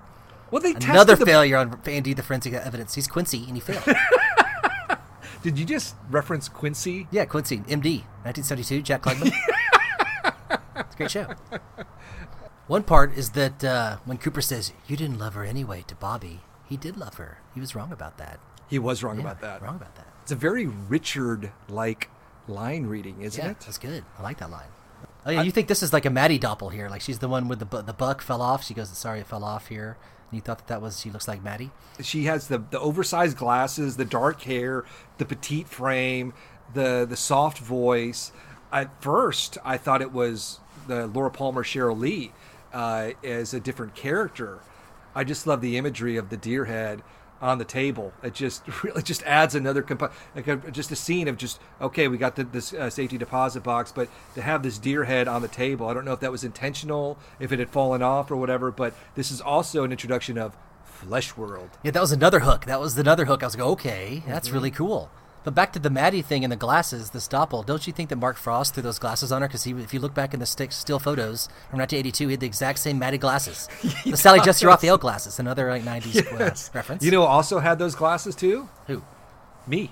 Oh, you had those? Like in 1990. Remember those big, oversized Michael Caine glasses? Those Charles Nelson Reilly's? Yeah, those yeah, are the. Charles Nelson Reilly. Yeah. But here we go. We have Laura Palmer, who found out just in a short period of time that she was using cocaine, um, that she has ten thousand dollars in cash, and which is a lot of Girl Scout cookies, which is a line that I love, and that she's connected to Laura Palmer because or to Ronette Pulaski because there's the image of Ronette. There's a page that's marked. I love how he's just yeah. so kind of like just boyish and the intrigue, the smile. And then, of course, they have the great. You also see Leo's truck there, and it transitions right or dissolves right to uh, the truck itself. And then we go in, and I love Leo's subtle, understated uh, uh, menace here, where he's like, the curl? Shelly, Shelly, could you come here and sit by me for a second? Don't you think he's a very handsome man here? He should have put his own photo in Flesh World instead of his truck. He'd have gotten some more hits. But yeah, Eric Da Re, uh, he's yeah, he's very understated. He's kind of like uh, yeah, he's kind of like the tones. Yeah, I I, I like kind of Mickey. Rourke. What's that? Rourkean, Mickey Rourkean. He talks like Oh, very Rourke. Mickey. Yes, Yeah. okay, yeah. I love the little curl. He's got the ponytail, but he's got the little curl on the forehead. He should have kept the curl for the whole season. Shelly is scared, and this is not a good relationship. And is he drinking creme de menthe? Yeah, that's right. Drinking creme de menthe in the morning. That's a morning drink. That's right. Swig a creme de menthe. That's nothing more menacing than someone swigging, threatening your life, and then swigging some creme de menthe, Tom. Yes. But that's Leo's only scene here, and we know that he obviously was a big part, uh, played a big part. He was really the red herring of uh, murder suspects in season one, and he just has the one scene. But he looms large his presence because of when Bobby's taking Shelly home earlier. Bobby wants no part of that. He stops the car, get out, turns around, speeds away, and we see why. It's because He was the main suspect in the killing for like nine episodes. He was. Was him. He killed Waldo. And uh, Johanna Ray, who did the casting, was her his father or his mother. So they really needed a good role there. And do you think there was a lot of people that auditioned, like for that role, and they decided to give it to the nepotism? Uh, I don't know. It's a good question, but I do know when they were casting and they were reading that Eric Da Re read with a lot of the actors. And I think what happened was is that Lynch probably and Frost they probably got uh, comfortable with him, and I think he was an actor himself. And I don't know if they created the role of Leo specifically for him, but he was a constant presence in the casting process. And so here we are at the, at the town hall meeting. I think this one really slows the whole show down. I want to cut this. No reason for this. I think it's great because uh, we have uh, Cooper really off him saying like, "Who's the babe?" You know, it's not really Cooper saying "babe." That's not really, uh, I think, in uh, Cooper's DNA. But uh, I love the the gland hand, the gland handed dandy, the line with Ben Horne, and we get some good. yeah, that's why we have that scene, just the exposition to see set up the characters, and he gets to see who they are. Yeah, Yeah, because he, he's getting the mo or the uh, information from Harry about like, okay, Catherine, she owns the Sac- Packard sawmill, and uh, Ben wants her land, not Josie. We have the introduction of the log, Log lady. lady. but uh, I want to know because Cooper says you are the leaders of this town, and outside of Catherine, Josie, Ben, and Pete. Just a bunch of hillbillies. Yeah, who else? Lucas. Yeah, who else is here? Who are these leaders? Just seeing that traffic light Yes. is super iconic. I love the traffic light. I think that It's the one at Sparkwood in 21. What's that? That's the one at Sparkwood in 21, right? Yes, it is, and that's where Laura, the where she was last seen by James. I personally am a big fan of Harriet Hayward uh, because I think she was a very uh, poetic type person, and she should have been in more episodes. And she also had the same comforter that I had when I was watching this. the Paisley Blue Paisley was exactly the same one on a twin bed that she had, and I wanted to see more of her. What happened to her? I think she's trapped in the full blossom of the evening. That's awesome. That's, Yeah, that's good. that was a great moment. I, I wish there was more Harriet Hayward. And she had just you know two brief scenes, but uh, and I know she showed up again. She had that great moment in the second season premiere, our favorite episode, our favorite episode, where she recites the "It's Laura" poem. Wait, so who's Alicia Witt then? She's Gersten. She's the third Hayward. Was she at college or something when this happened? 'Cause she's not here at all. she was not created at this point. I think because Alicia Witt was in uh, Dune, I think Lynch had a relationship with her, and I think he wanted to add that musical element. And I think uh, Alicia Witt was a musical prodigy, and uh, I think that uh, Lynch just uh, uh, or Frost or both uh, created that character at that particular moment. And plus, they were expanding the world of Twin Peaks. Yeah, that was during the hiatus. I think that and they were gearing up for the reveal. Um, so I think that you know the Harold Smith, they were opening up uh, the world of Twin Peaks a little bit, uh, to the detriment, I think, of the sec- success of the show. I think that's where Twin Peaks kind of fell off a little bit was by I- expanding the characters and the story. We already had a lot of characters, and then you add the Dick Tremaynes and uh, the M.T. Wentzes and the Ernie Niles. Little Nicky? What? Little Dicky? Little Nicky? Little Nicky, yeah, Yeah. little Nicky. But uh, uh, Harriet, she the, she is a poet. It's Laura. A very flock of seagulls. Very cool. She's also sitting on like a pillow. It says something like "swell, swell day, swell." I'd like to see what that pillow says. It could have been a clue. Well, she has a bird cage in her room, and I just saw no bird, foreshadowing uh, the Waldo mystery. Mr. Bonehead boyfriend. She pretty much summed it up, didn't she? Yes. I also love when Mike's like, you know, we're all pretty shook up, you know, uh, but you know, Bobby's doing most of the uh, driving, and Bobby's like, you know, obviously throwing beer I cans. would on. called the police if I was uh, Mr. Hayward. Call the police right then. I don't know if Lynch and Frost at this point realized that if the show was going to go forward that they were going to take it like day by day like each episode was going to be a day obviously the pilot takes place during one day um, but on one hand i think it really kind of helps uh, uh, with the actual like characterization and the mood because we're able to take our time. Things aren't as fre- frenetic.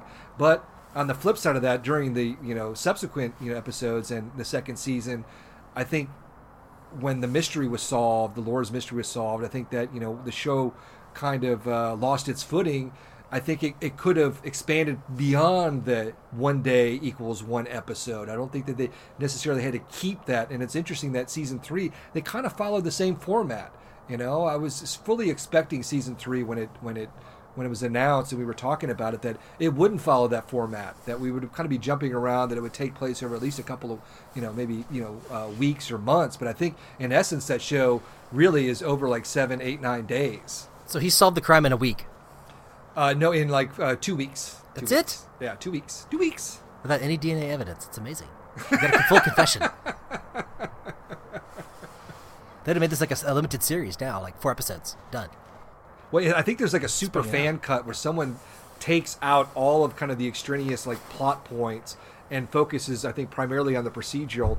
And I think it's like four hours from like you know the very See, there it is, four to- hours, yeah, done. Yeah, Yeah. it's four hours. But then that's out. the charm of Twin Peaks. I mean, I love the the the asides and the the big Ed moments, and you know him and Norma at the Roadhouse, and it's it's you know, Tammy Wynette time. You know she's going to stand by her man. But even you know Hank is name dropped when Ed and Norma meet and their little rendezvous. I just love how it takes its time, and I think that's what Lynch loved and Frost they loved about this is that they kind of knew this world and they wanted to show this world to a mainstream audience, but they wanted to do it kind of on their terms with their own idiosyncrasies, and I think they did it perfectly. There's a reason why Twin Peaks endures 30 years later. It's because of little moments like Harriet saying right now, you know, actually now that some time has passed, I I like the full blossom of the evening. Th- those little moments that make Twin Peaks that uh, special, and it's I think unique to each individual because I have my own personal moments that that resonate with me, uh, but I know it's different for each person. But uh, that's what makes Twin Peaks so special. You know what I think? If you go back a couple years and you go to the Twin Peaks Theater and you know what's playing? What? Teen Wolf. He is standing on his car like. Stiles was van surfing, and I think he got that inspiration from that. Because why uh, scuff up your pa- your paint job? You got a nice polish going. Put them old lumberjack boots on there. You got to polish it again. See, I love the stakeout too. I love the moments where Cooper's like, you know, uh, do you do you know why I'm whittling? And Harry's like, line. "O- okay, I'll bite. He goes, because that's what you do in a town where a yellow light still means slow down, not speed up. I like that line. That was good. The small town vibe. Small And town that's vibe. what appealed to Main America. That's why Main America could, could get into this. Like Middle America, it's about them. Well, wasn't They like should have made it five thousand people. should have made what? They should have made the town five thousand because They it should have, you know, yeah, really they appealed. should have. I lived in a town of three thousand at one point in my life. So does this Yeah. resonate with you? Do you Kinda have- similar, yeah, Does it kinda s- evoke certain memories and uh, of certain bit, neighborhoods and yeah. people? Yeah, well, yeah, a little bit. It felt like a, fi- a town of five thousand and not a town of fifty thousand. I also like the line too, where they're they're uh, I think they're finally, I think they're they're uh, chasing after Joey Paulson maybe, and Harry's on the uh, the CB, and uh, and Cooper just looks over and like a non sequitur just says, "Give me a donut." just just random. I just see this. I love that. Don't you think also that whoever was booking the Roadhouse, even back then, had some great connections? They had Julee Cruise there. They were getting some good acts even back then. Whoever that is is a genius. If it's Jacques or Jacques' brother or wh- whoever, whichever Renault it was, had some connections. Probably spent some time in Los Angeles and worked for a record company. Yeah, when they showed uh, Cooper coming in the return, when he drove past the sign, didn't he drive past the sign again? Was it like still 50,000? Yes. St- That has not changed in 25 years. The exact same amount of people. Exactly. Really? That also kind of plays into uh, the dream aspect, right? Maybe the census taker was too afraid to come into town. They just left it up. They didn't bother. Well, I think one of the moments, uh, one of the, the, the better moments of, uh, of, of, of the pilot is the scene of Donna and James. You know, I like the transition where, like, you see Joey Paulson. You know it's going to be James because Donna and James have, you know, they know each other. They're connected to Laura. But I like the transition that Joey, who we think might be a player, isn't. He's just the lia- liaison to take uh, Donna to James. And they have that quiet moment together. And there's a great story behind the scenes that it was really late at night it was super cold and they were having trouble with the dialogue because it was so they were freezing and lynch was like no he, he kept at it and it could have it was shot so tightly it could have been shot like indoors somewhere but lynch wanted to he pushed them he pushed the actors and frost has a great quote because he was there on the set and he w- was watching it. Once they finally got it after that scene, Frost said, I knew we had something special. Like that moment. And you watch it again and you see it. You see the emotion on both of their faces and and also that Laura's death has brought them together and they become a couple and maybe it was always meant to be that way. Um, and just a brilliantly uh, uh, shot scene, a beautiful moment. Yeah, I think part of why I liked this as a kid, it really, like that you said, the rom- the high school romance going on, and that being a kid, they, you, the, the high school kids were almost like adults. They were able to drink, they were acting like adults. They're having these wonderful romance, having deep feelings, suffering, and I felt like a real connection to that. Like that felt really cool instead of like what we're actually going through in our lives, which is not that cool. yeah, not nearly that cool. Who's this Scotty character? The bookhouse boy named Scotty. He goes, "Hey, Scotty, Mutt and Jeff just walked in." Oh, uh, you know, I think that might be a friend of Joey Paulson. I think he has only one line of dialogue, and I Yeah. think it's, "Oh, what a wonderful world." Yeah. which is you know interesting because isn't that the name of the Louis Armstrong song a- that is yeah. playing during the scene where Maddy that's right. tells Leland and Yes. Sarah that she's going back to Missoula? It definitely is. This is a very staged fight scene. If I was the Bookhouse Boys, I'd be jumping in. Save it Ed. They kind of ran. They kind of backed off. You know, really cool motorcycles, though. I can tell you that.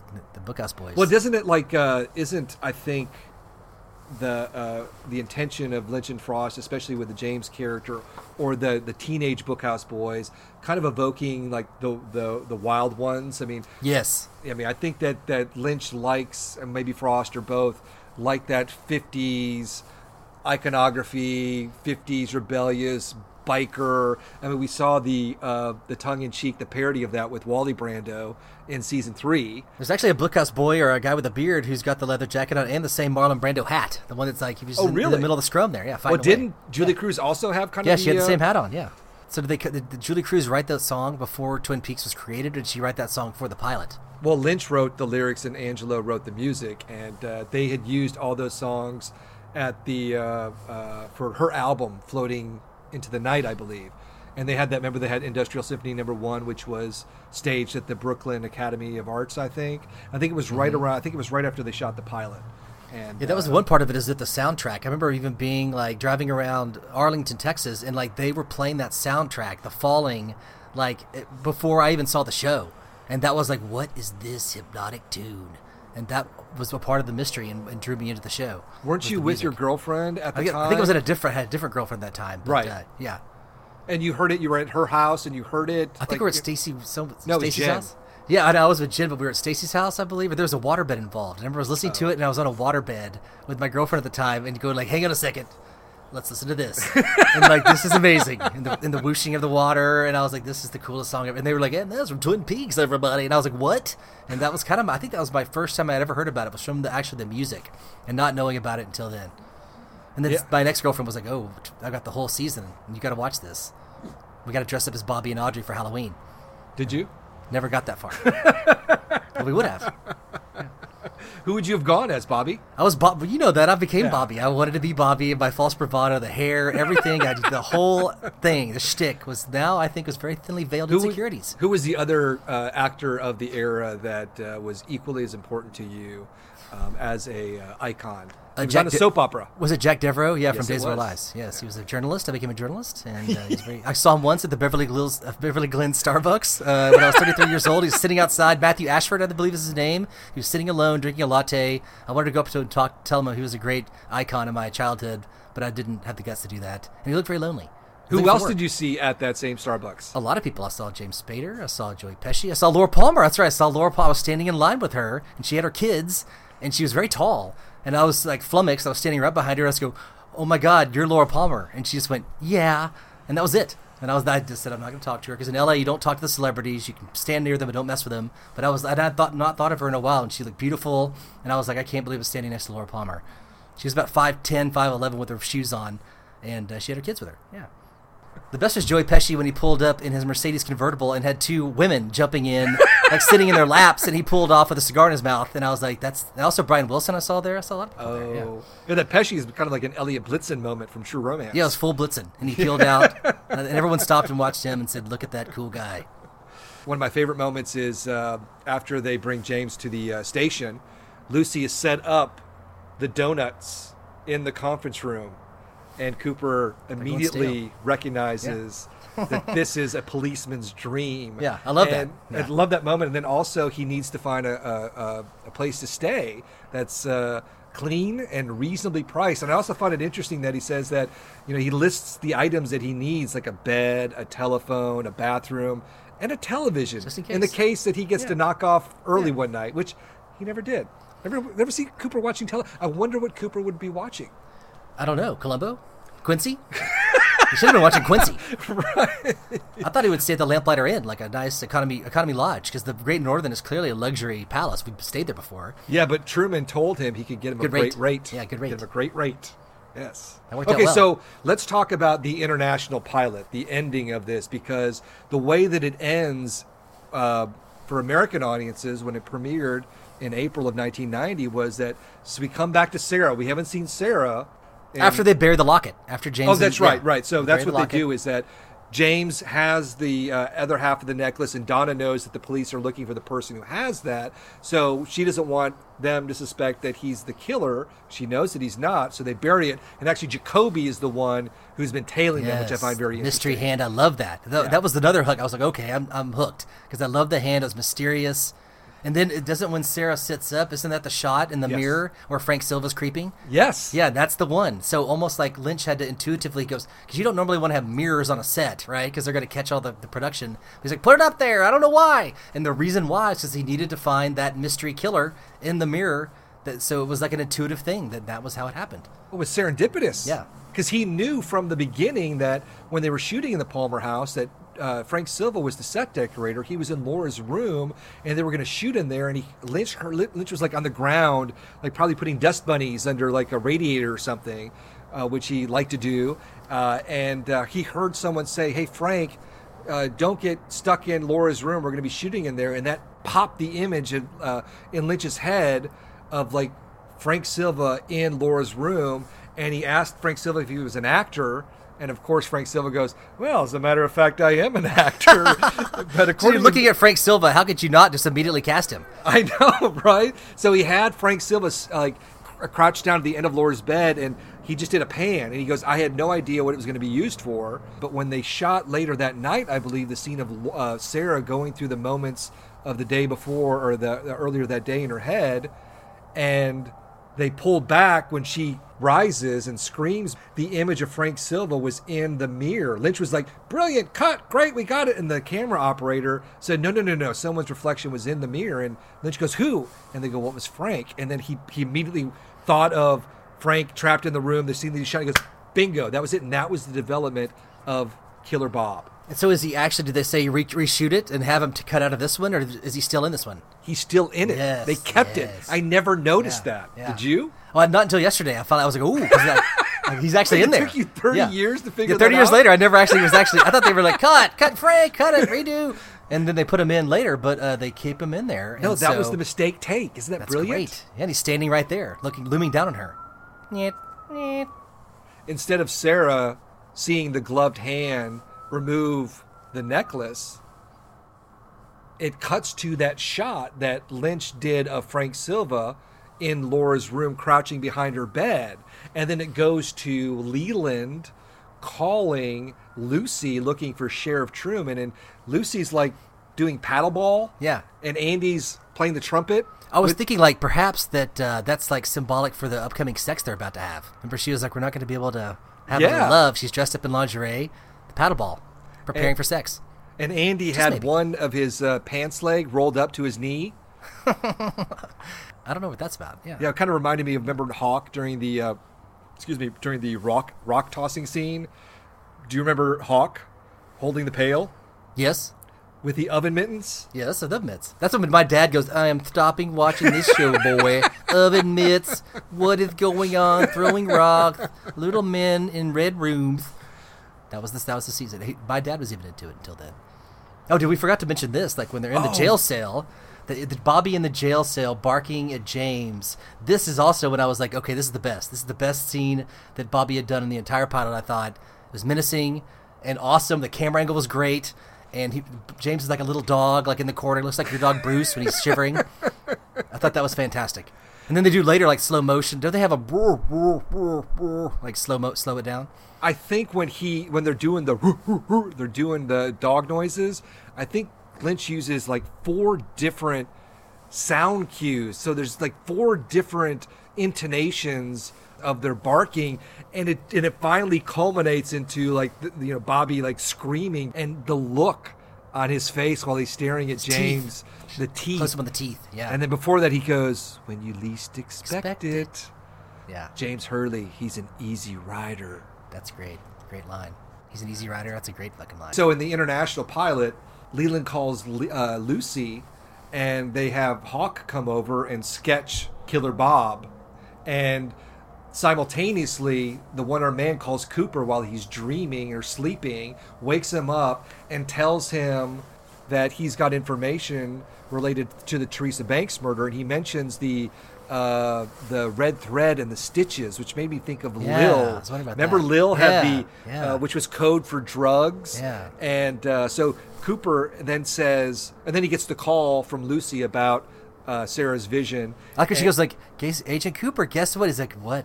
Tell me." Like he's like, she's he makes her, she makes him go, "What? What is it? What is it?"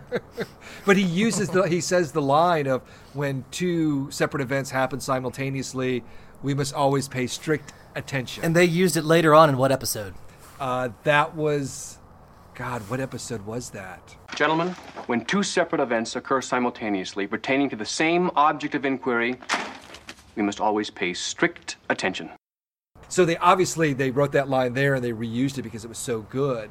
And then they go to the hospital, and that's where we have the fire walk with me poem, and you know Mike talks about cutting off his arm. So Lynch basically used a lot of this footage for the dream sequence in episode two. But what is happening here is that Lynch and Frost were contractually uh, obligated to film an ending for this pilot for the international audience because they were going to show it as a film. So they had to come up with a killer And I think because of the serendipitous moment with Frank Silva, they used him. You think they- it would have been Mike? It would have been uh, One Arm Man if it hadn't they hadn't discovered Frank Silva. I don't know. It's a good question. It might have been, yeah. But they he was scary and the, he was great. But to just on the fly to come up with that character or those characters, the Fire Walk with Me poem, and the candles, and Catch You with My Death Bag, you may think I've gone insane, but I promise I will kill again. And then ultimately the Red Room. I mean, it was Amazing. Twin Peaks was meant to be a landmark event.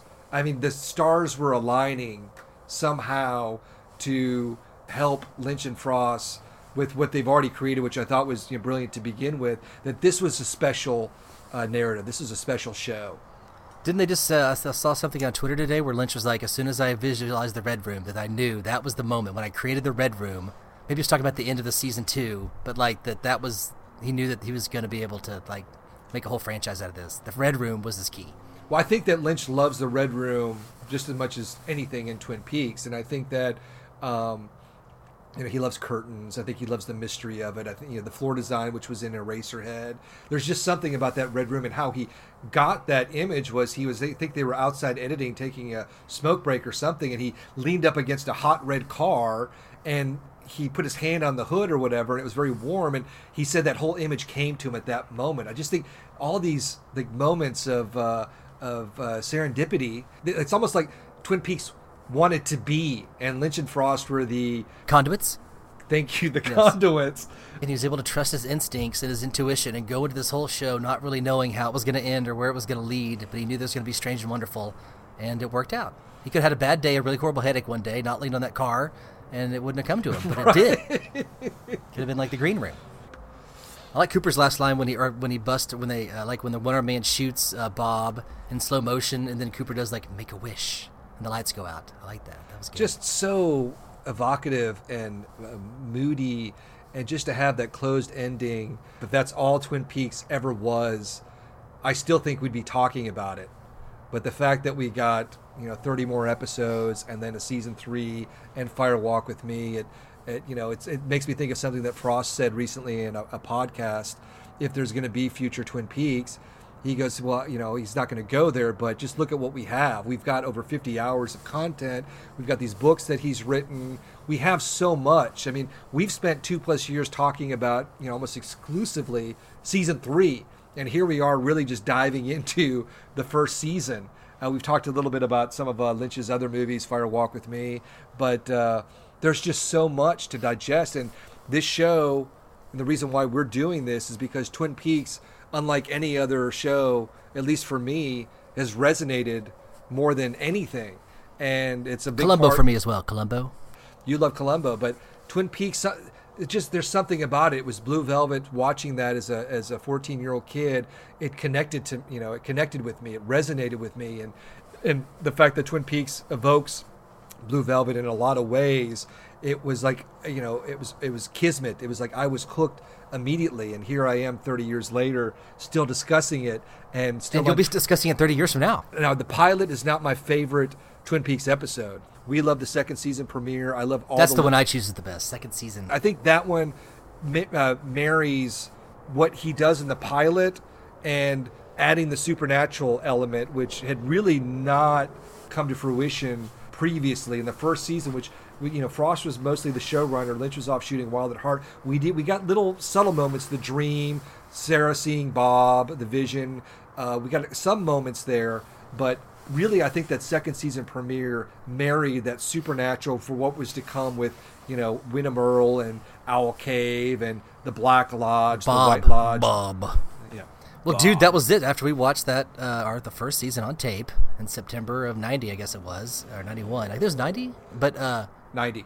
And so we went straight into season two, episode one, and I was like, "Holy sh!" That that was when my the doors got blown off, and I was like, "I am absolutely obsessed with this show," because that was really the peak. Well, don't you think though Yeah. that the first season really was, you know, as a self-contained season of only seven hours, and the pilot, there really wasn't a false note in it. It was pretty. It was so perfect because it stuck with the main characters, and they all had their plot threads, and it was all pretty much related to Laura. Only during the second season, I think after Lynch's second directed episode, that it started to branch off into other plot threads, which it had to do eventually, but I think it lost some of that innocence of the of, of, of discovering the show. And uh, even though I loved it all, I, I, I'll go down and saying that the first season of Twin Peaks is pretty much perfect television, and the second season is filled with a lot of perfection. But uh, there was no way they could sustain it over 22 hours, especially with I think Lynch and Frost being distracted by other projects. Yeah, for me, it's the last episode of season one, and then the first episode of season two. Those two right there. Even though that was direct, the fir- the finale of season one was like, uh, was it directed by Frost? Or yeah, he was. Uh, which Lynch doesn't like that. And I thought it was great. and those two right there is the reason why I am still doing a podcast thirty years later, because I was absolutely hooked and mesmerized, and uh, still am today. Although I hope we're not doing this ten more years, thirty more years from now, or six years from now. We'll have to well, we're something else to do. we're kind of wrapping things up. I just want to mention that uh, I'm no longer on Facebook. For anyone who follows us on Facebook, I made a personal decision to, to get off of Facebook. Because so- Russian Russian bots, Zuckerberg. but uh, I'm still on Twitter, so if anyone wants to uh, follow us on Twitter or you know talk to us or see what we're doing, Twitter is the place. And then of course you can always email us uh, as well. But uh, we're going to be doing the Part 18 finale um, of season three next, which you know might be a month or two away. Um, and then after that, I think we're, we're going to take some time off or whatever. But uh, hopefully, we'll get an uh, announcement of season four. That would change the whole uh, paradigm of our, our future podcasting. We're, we're bearing the torch. We're one of the torch bearers that Mark Frost is happy uh, kept brought season three back, and we'll continue to keep our uh, torch fires lit, and we'll see what comes of it. Until then, see you next time.